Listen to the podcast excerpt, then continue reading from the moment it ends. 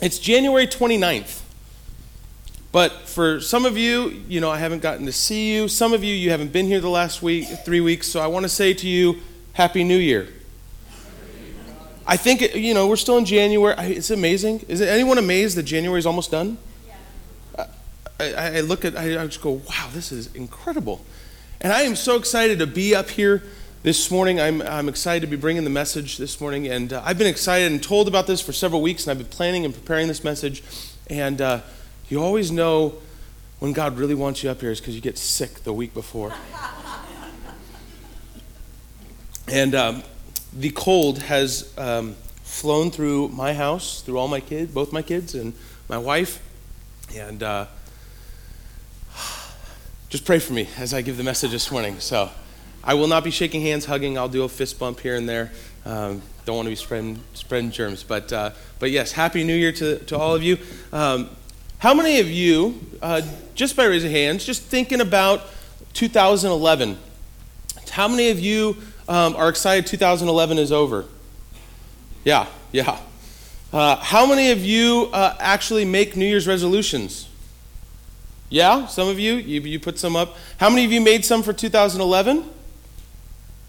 How many of you made five or more New Year's resolutions? Five or more? Anyone? For 2011. For 2011. Okay, all right, all right. Five or more. Excellent, excellent. Uh, how many? Four or more for 2011? Four? Three? Three? Okay, a couple hands. Good, good. Two? Two? Yes. One? One New Year's resolution? Yes. Okay, now the question is did you accomplish that New Year's resolution? Yeah? How many of you accomplished five, the five? Which year? 2011. You're now in 2012. We're looking back at the last year. The last year. Four, three. How many of you accomplished all three? Yes, good. Two, two, one. Yes, you accomplished it? Good. Excellent. Wonderful. There is something, there is something about the new year. There is something about January 1st and that ball dropping there is something about starting something new. I, I don't know about you, but for me, 2011 was a tough year. For this church, it was a tough year. We went through a lot last year. There was a lot of ups and downs, a lot of good stuff, and a lot of not so good stuff. And 2011 was a, was a period of time where a lot of things happened but I wonder about those things that, that didn't happen. For some of us, we've already set New Year's resolutions for 2012. How many of you have set five or more New Year's resolutions for 2012? Yeah? Okay, a couple of you other different people. Four? Three? Yeah? Two? Okay, two? Yeah, I've got two. One? Excellent. Okay. How are you doing on that so far? Some of us, we, we get into 2012, we started January 1st, and we pulled off the shelf the chronological Bible, the daily Bible reading. Right? Right? It's January 29th. And for several of us, we only have three days read or something like that. We started out really strong, going, This is the year. And Genesis chapter 3 was just like, What? What's going on? Do I really? Okay. Or, you, or you're really committed, and all of a sudden you get to Leviticus, and it's like, ooh. And you're like, seriously, God? Why? What is going on here? I, it's amazing about New Year's resolutions. It's amazing about figuring out what you want to accomplish this next year. For me, there's two things, and, I, and, and this is this, this, this is going to bring a lot of accountability right now. I just want you to know. And I'm not going to, I was thinking about, I was thinking about actually having y'all share your, your New Year's resolutions and really bring accountability, but I'll just share mine. First one, I need to lose some weight. I, my goal is to drop about 30, 35 pounds. Okay? So I'm hoping, I'm hoping that I'll, I'll lose that this next year. I'm working hard, but now there's some accountability, and you know, you see me eating a bagel, it's like, what are you doing? So that's why I ate it before service. So, second of all, my wife and I are going to be debt free this next year. That's a goal for us. So it, it's 2011 was tough, but but 2012 that's my goal. That's my dream. So that's that's what I'm shooting for. Spiritually, I have a lot of goals that I want to do this year and I want to accomplish. Those are two personal ones for me. And I think about these New Year's resolutions, these times in our lives, these rhythmical, rhythmical, Chad, is rhythmical a word? Ryth, ryth, rhythmic. These rhythmic times, rhythmical, right? Whatever. I'm sick. It's okay. Uh, these rhythmic times in our life, January becomes that time for many of us where we set to accomplish a new thing. Where do you hope to be January 29th, 2013? Where do you hope to be spiritually? What do you hope to look like? What do you want to work on this year so that when you look back, like we just did about 2011, do you look different from you when you were a year younger in 2011? Where do we want to go? Where do we want to go as a church? And I think for me this morning, I want to give us the one thing that Jesus says we need to be about. Now, many of you have seen the movie City Slickers with Billy Crystal, Jack Palance. Yes? Yes? Okay, several of you. Wonderful. I love that movie. There's a lot of foul language, and I'm not supporting it, and I'm not, you know, but but Billy Crystal is just funny. He's just got this humor about getting older, midlife crisis, and, and things like that. And, and I see myself as I've gotten older to start going through these, like, ooh, wouldn't it be fun to go run with the bulls? That's crazy. But wouldn't it be fun to go work on a dude ranch and drive cattle, you know, 200 miles on horseback? That sounds exciting. You know, these are the things that, that I start thinking about, and Billy Crystal goes through that midlife crisis. And there's a scene as they're riding, and Billy Crystal is with Jack Palance, the Curly, as he's known, the, the ranch hand, the, the saddlebags with eyes, basically, leathery, tough, gruff guy. And I was actually wanting to use this scene and show this clip up here, but Jack Palance uses a cuss word, and I'm like, that's just not going to work. That's not going to. And I wanted to actually have his picture up on the, up on the, the bulletin, but Nancy pointed out that in the picture that I sent, he actually has a little cigarette butt sitting out. And I'm like, but I'm the youth pastor. I should be able to get away with these things. But I didn't want to do that. Didn't want to do that. But Jack Palance looks at Billy Crystal's character, Mitch. And he says, You got to find out the one thing. The one thing. Mitch says, Well, what is that one thing? You've got to figure that out. And everything else means nothing. Everything else means nothing. What's that one thing? And I thought about that one thing. And what did Jesus say our one thing should be? Year in, year out, day in, day out. What's that one thing? If you open up your Bibles with me to Matthew chapter 28, I want to look at that one thing.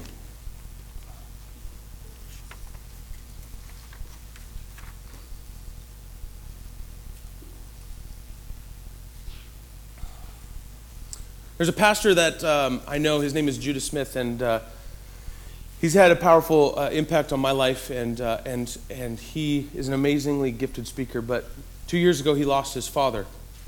And he talks about in one of his messages the importance of those final words, the importance of those final things that his dad told him that he will never forget when he was sitting by his hospital bed, holding his hand, praying with him talking with him, he always remembers those final words that his father told him. There's something about finality that leads to the remembrance of words, especially.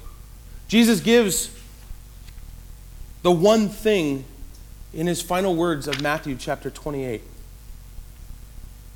Verse 16 and following says this Then the eleven disciples left for Galilee, going to the mountain where Jesus had told them to go. When they saw him, they worshiped him, but some of them doubted. Jesus came and told his disciples, I have been given all authority in heaven and on earth.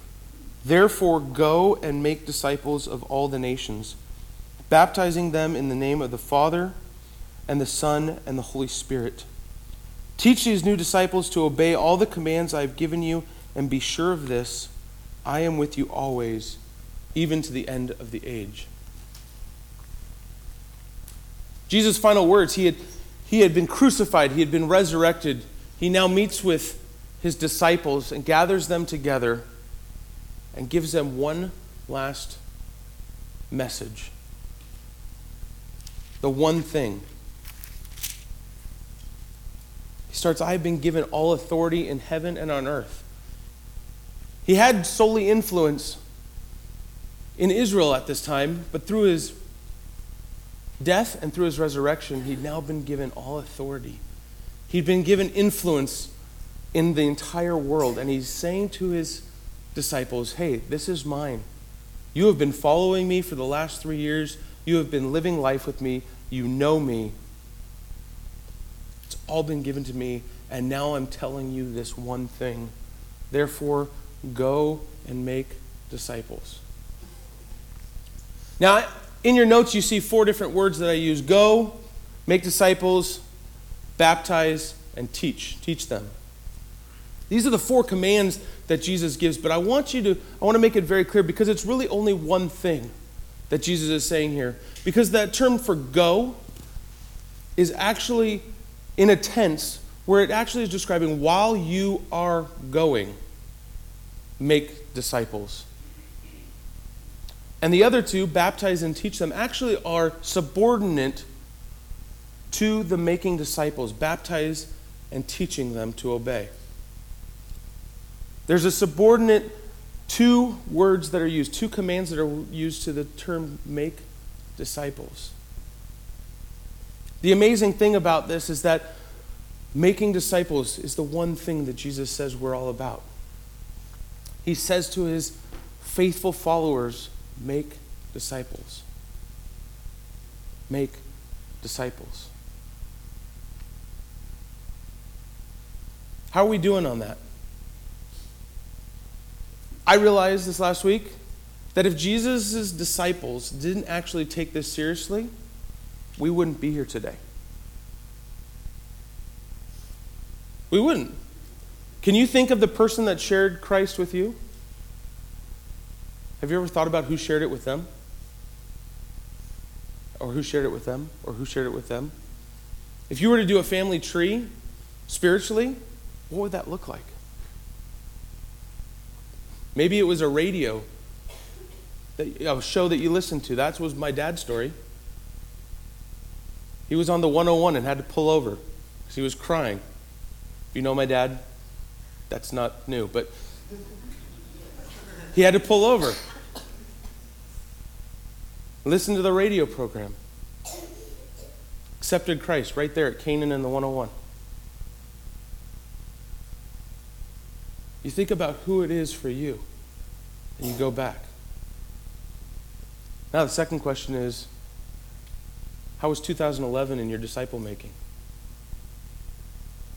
While you are going, wherever you're going, whether it's at the grocery store, whether it's in your neighborhood, whether it's in your, your workplace, your cubicle, your office, your car. While you are going, make disciples of all nations. This is a big one for Jesus. It's an important one because disciple is something that we don't often define. See, for many of us, you hear go make disciples and you think, oh, great, he's asking me to go tell my neighbor again about Jesus oh, I'm so scared. What if they ask me a question? He's an atheist or whatnot. But making disciples is about having people follow Jesus, be changed by Jesus, and live out the mission that Jesus gives here. That's what it's all about. While you are going, make disciples, baptizing them into the name of the Father, Son, and the Holy Spirit. Why is that? Because it brings unity. The idea of baptism is the idea of bringing them into a family, showing them that they are adopted into the name of God Almighty, teaching them to obey. There's teaching involved in disciple making, there's growth. My daughter, who's five, thinks she knows everything. She thinks she can read and write. She's learning. And she's growing in that. But she can't write full sentences yet. Well, she thinks she can, but they're not spelled correctly. But to her, she's writing lyrics and music and things like this, but and then asks us to sing along, and we're looking at it going, which way? There's growth involved. Has anyone around you taken one step closer to Jesus this last year? I ask myself this question all the time How am I doing? 2011 was not a good year for me. I look back and I'm ashamed. And I go, oh, that's going to change in 2012. I know this is a big topic here at ABF because Men's Summit is going through a book called Real Life Discipleship. I am taking the college age students through this same book on discipleship building and making in this process. It's an amazing 12 week study that I am excited to be going through myself as I take these students through. And I hope that we as a church will take it seriously here because we're a team. We're a team. And I played for Westlake football. I don't know if all of you knew this, but I played for Westlake football. And, and the idea is that not everyone is gifted in evangelism. Not everyone is gifted in hospitality. Not everyone is gifted in music. But we're a team. And just like I wanted to be a quarterback, a running back, a wide receiver, God did not build me that way. I was an offensive lineman. I was big, I took up space, and I hit people hard. Right? But what was my goal as an offensive lineman? The same as the quarterbacks, the same as the wide receiver, the same as the running back, was to score touchdowns. That was my goal, score more touchdowns than the other team. In the same way, we as a team here are all about making disciples. While we're going, while we're out there, we at ABF need to be making disciples.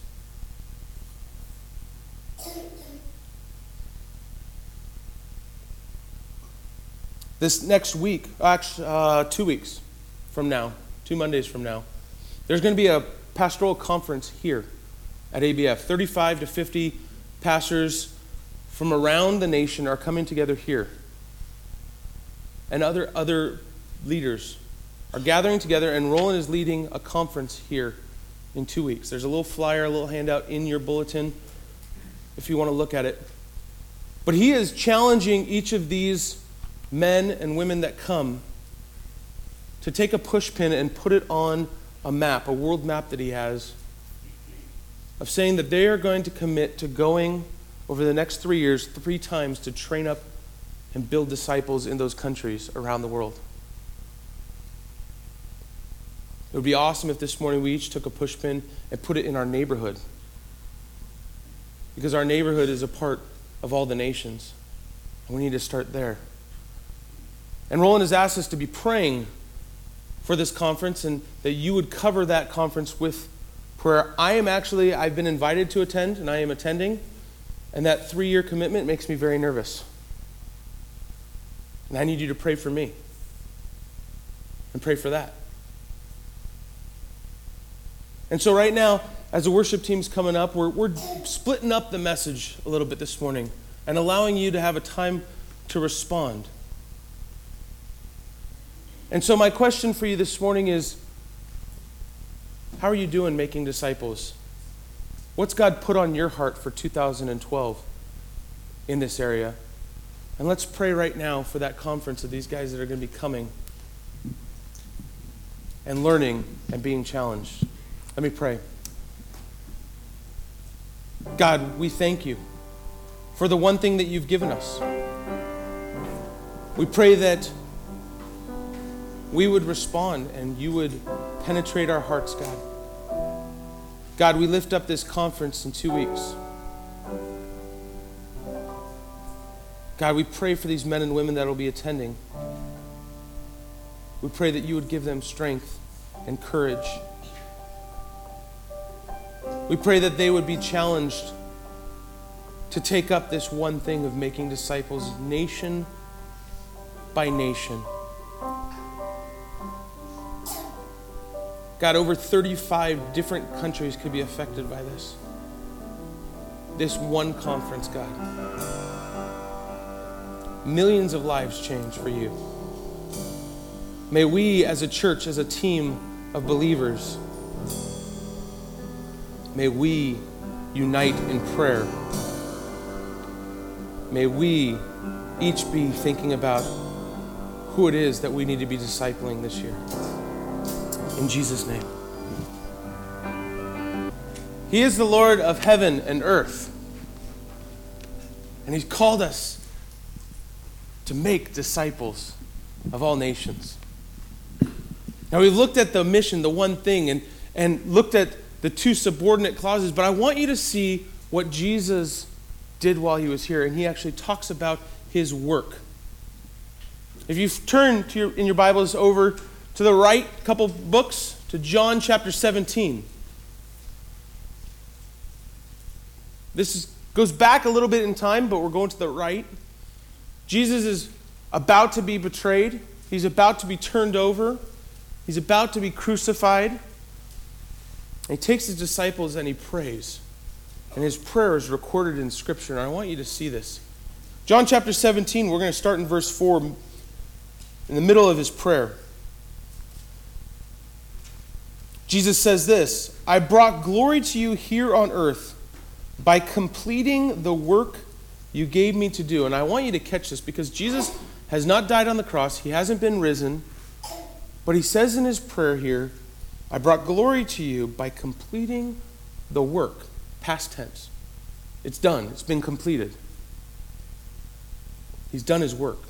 And what Jesus is saying here is the work in building disciples is huge.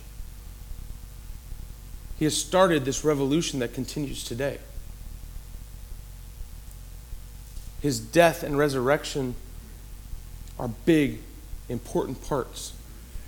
But he's looking at the lives that are going to be changed through the witness of these individuals that he's been living life with says, Now, Father, verse 5, bring me into the glory we shared before the world began. Verse 6, I have revealed you to the ones you gave me from this world. They were always yours. You gave them to me, and they have kept your word. Now they know that everything I have is a gift from you, for I have passed on to them the message you gave me. They accepted it and know that I came from you, and they believed you sent me. My prayer is not for the world, but for those you have given me, because they belong to you. There's three major action steps that Jesus talks about here. And in the New International Version, they're described this way. In verse 6, Jesus says, I have revealed you. In verse 8, Jesus says, I gave them the words you gave me. And in verse 9, Jesus says, I pray for them. These are the three things that hit, hit me hard. How in 2011 did I reveal Christ? Did I reveal him? Not using words, but have I lived out as I've been going and trying to make disciples? Have I revealed Christ to others? Have I been in contact with people? The idea about this is it's all about relationships. It's all about relationships. For me, a big part of that is, is meeting with people. And as I meet with people, we meet usually for coffee, for food, something like that. And I've developed relationships now with two locations that I repeat over and over again just to try to help build those relationships. Many of you know I like Urbane Cafe right around the corner. Amazing food. Take it as you will. Kevin is one of the guys, one of the assistant managers there. He has gotten to know me now. We've built a relationship. He sees me come in with students, he sees me come in with adults. He's now asking questions about me. What do you do? I've now told him that I'm a pastor.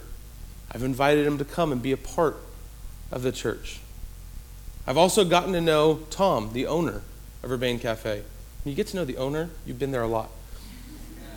Tom is a great guy. He owns the one here and he owns the one up in Ventura. And he comes down every now and then to check the books with his manager and things like that. And I've started to talk with him and build a relationship with him. Or we go to Angel Cafe. I tend to go with Jim Logren and meet with him there. And he and I have a, a waitress that greets us every Tuesday when, or every other Tuesday when we meet. Her name is Natasha. Cammy's the owner there. Building relationships with these people that know what we're all about. Praying for them. Asking God to reveal himself through us as we go into these places. As we are going, revealing him. Now, oftentimes, and as Jesus said, he didn't just reveal.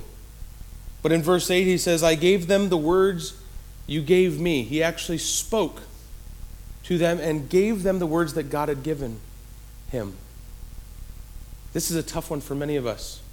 It can become something that's very uncomfortable when you're actually having a conversation with someone and especially a spiritual conversation. Rod Stewart, one of our elders, has actually shared several stories of his words. He has a neighbor across the street. His name is Steve. Rod has taken up the idea of I'm going to go take a lawn chair and sit on my front driveway, watch the sunset. As he does that, Steve and his wife come home. He's now built a relationship with Steve and he's now sharing with Steve about his retirement and his God and what he believes and striking up this relationship with Steve. He also attends a fitness club. I'm not going to say it. Well, I'm going to say it. And he spends time at the end of his workout in the jacuzzi. Rod Stewart has a jacuzzi ministry because all these business guys, I, I, it's the hot tub ministry.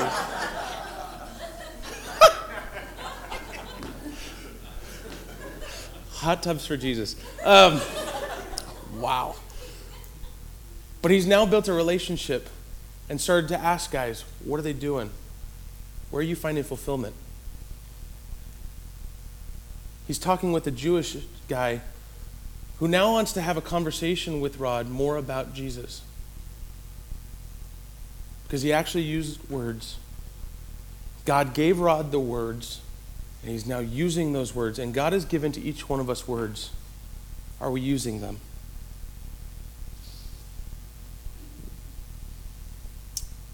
The third one is this Jesus says, I pray for them, not for the world, but for those you have given me. Now, we're not talking about predestination, but Jesus uses this phrase here saying, those you're going to give me as well as the ones you've given me now. And my question for you is how are you doing on that prayer? Roland's been challenging us to pray five by five, five minutes a day, five times a week. If you were able to do that last year, I don't want you to do that this year. It's going to be a 10 by 7 this year. You see, when we work out, it doesn't make sense to do the same workout every day. Because as we reach those levels of accomplishment, we need to increase the challenges in our life. And a big challenge for, for me this last year was prayer, and I wanted to work on it, and I've been growing. And I've been challenged, and I've seen God do amazing things. But five by five isn't enough. It's what's the next step? What's the next step? Where, where do you need your spiritual muscles stretched? And maybe it is prayer. For me, it's, it's accountability on prayer. When I say I'm going to pray for someone, I don't just say that. I need to stop now and actually pray with that person right there. Over the phone, praying for them over the phone. I even le- last week left a voicemail prayer on someone's phone. Called them up, they didn't pick up. Hey, I'm going to pray for you. You know what? I'm going to do that right now. Luckily, their voicemail went long enough and I got to get the prayer in. But actually doing what we're saying we're going to do. Who do you need to be praying for? Jesus says he's praying for those that are going to be given to him. There are people in our lives that are going to be given to Jesus Christ in 2012. There are people in your influence that are going to become disciples of Jesus this next year. Do you believe that? Do you believe that? Do you want that? This is the one thing that Jesus says we need to be about because if we're not about this, folks, we should just close up shop and go home.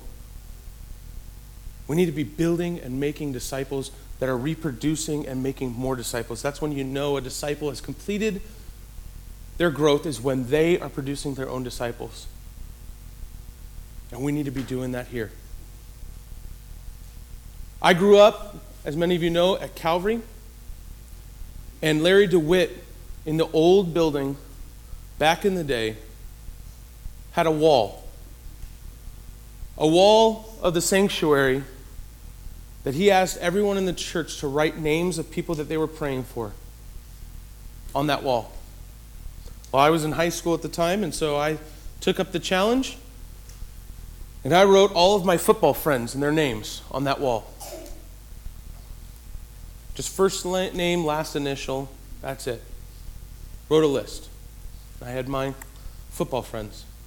Well, my youth pastor, uh, we were, our youth group was having a concert over there, and he asked me, hey, would you mind getting some of your football friends to come over after practice and grab the chairs in the sanctuary and pull them all out? You know, just like we would do here, clear out the, just need some people. Will you mind? I'll buy pizza, I'll buy soda, you can all eat for free, it'll be awesome. Could you do that? I said, sure. So I invited my friends and I said, hey, you know, my youth pastor wants us to move some chairs. Would you mind coming over for 30 minutes, clearing some chairs? There'll be pizza and soda and stuff like that. Well, they came to the church. And we cleaned up and we were eating pizza. And one of them asked me, hey, what are those names on that wall? Yeah. Oh!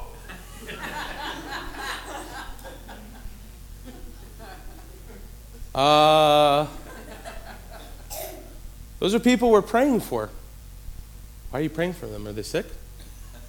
Well, sort of. praying that they'll come to know Jesus. And then this is the question that's dreaded Do you have any names, Jon? Where are your names? Yes, I have names. I don't know where they are. no, seriously, we want to know where they're at. No, seriously. Okay. And I showed them. I said, they're right over there. They're right here. Well, one of my friends, his name is Carl Hawley. Not too many Carls out there, and he sees Carl H up on the board. Hey, who's Carl H, Jon?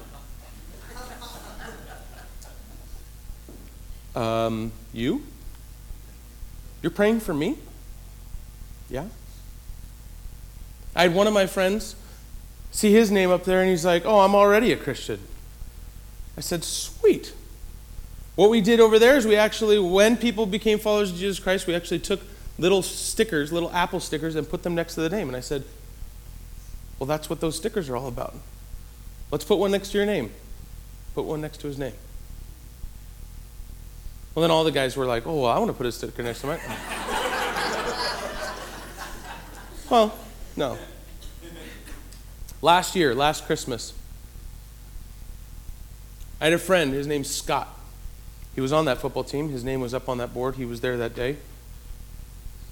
He wrote me on Facebook and said, Jon, I just want you to know that I'm coming back to the Lord. I didn't live the way I should have, but I know that you were praying for me back then. And I want to know the Lord and follow Him. You see, that list meant something. It was a written reminder, a memorial of the people that I had committed to praying for. We're going to have an opportunity today to do a similar thing. I've had a friend of mine paint this painting here. Another amazing Facebook story just asking, hey, I have this idea on, I need someone with art skills. My friend from high school wrote me back and said, I would love to do that. I said, That's great. She drove out in her Toyota Corolla with this strapped to the roof, covered in blankets, yesterday, so that I could have it today. And she told me this. She said, You know what? My apartment's been really small and I haven't gotten all my paint stuff out, but I really feel connected to God when I use my art skills. And I haven't done it in a long time. And this has been really good for me. What I want you to do right now as the band comes up is we're going to sing about the idea of unity, the idea of soon and very soon, Jesus is coming back. He's coming back.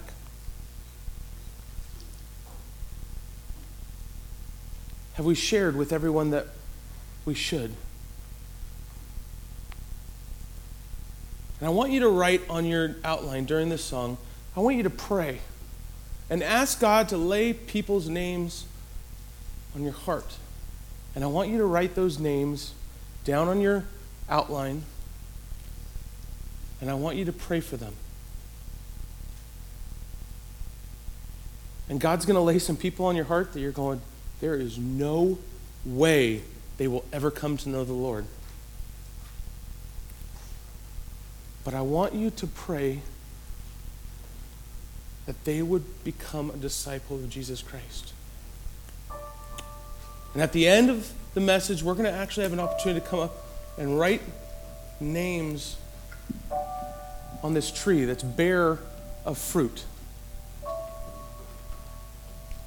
And my prayer is that we would see fruit this next year.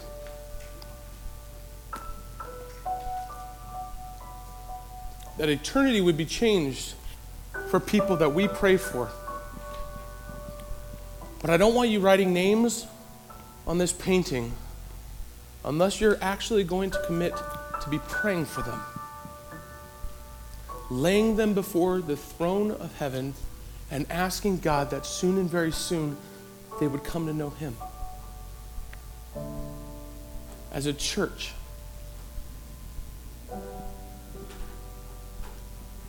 let's lift these people up in prayer. The final part that I want to leave you with about that one thing is we get to this place and we can pray and we know that we're called to do this. We know this is what we're called to do. We know that Jesus is asking us and wanting us to do this. But I want to encourage you with this. Matthew 16, Jesus talks about the power that we have in this process. Jesus is out at Caesarea Philippi with his disciples. He's gathered them up once again. And he asked them a question Who do people say the Son of Man is? And his disciples trip up and say, Some say John the Baptist, some say Elijah, some say a prophet. And then Jesus turns the question and says, But who do you say that I am?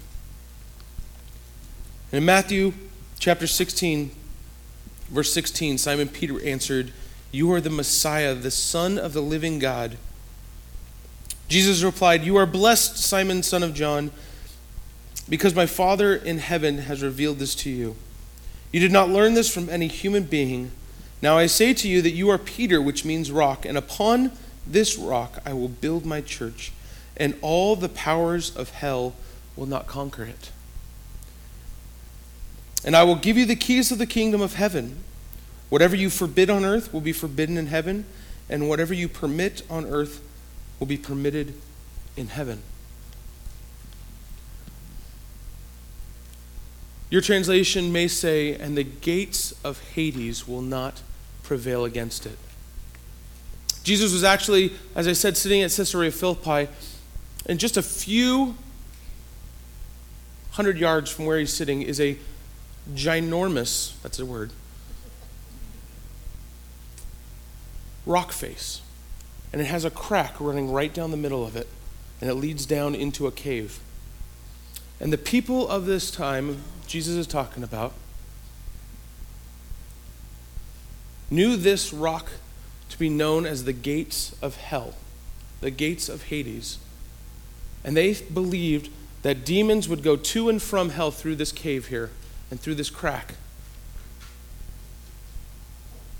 And what Jesus is saying here is that on this rock I will build my church, and the gates of Hades will not prevail against it. Not saying as a church we need to put up bigger walls, thicker walls, higher walls, so that the gates of Hades won't prevail against it.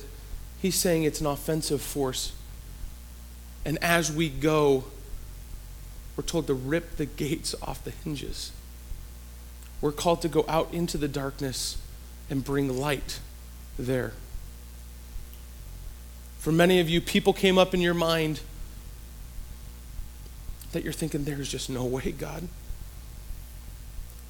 And my challenge to you is God says that we are called to go into those no way God situations, the gates of Hades, and take them down and reveal Christ to them, to use the words that He's given us, to be praying for them, be lifting them up. And then Jesus ends and says, The gate or the keys to the kingdom have been given to you. And whatever you forbid on earth will be forbidden in heaven, whatever you release on earth will be released in heaven. What we do here, folks, has eternal ramifications.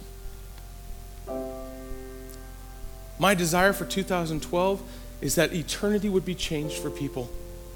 That He's given us the power, He's given us the tools, He's given us each other as a team to use our skills and our talents and how He's created us to go and make disciples. He's the God of this city. He's the God of the Conejo Valley. He's the God of the United States. And He's the God of this world. There's a lot of work to be done out there, folks. I'm excited about 2012. I'm excited about what God is going to do in the lives of His people. During this song, as we sing, if you'd like to, walk up. There's some Sharpies here on the ground. If you would like to write your list of people on this painting, I would love for you to do it and commit to be praying for them. As a reminder, as an accountability that others are seeing you write those names.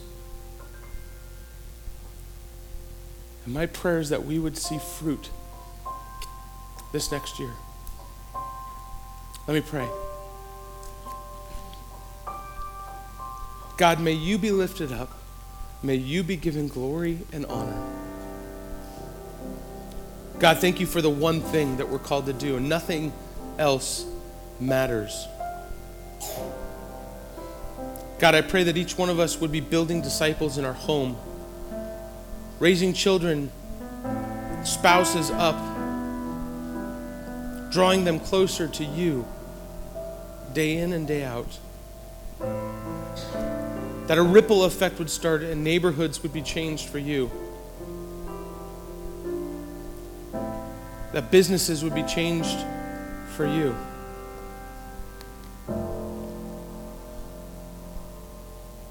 God,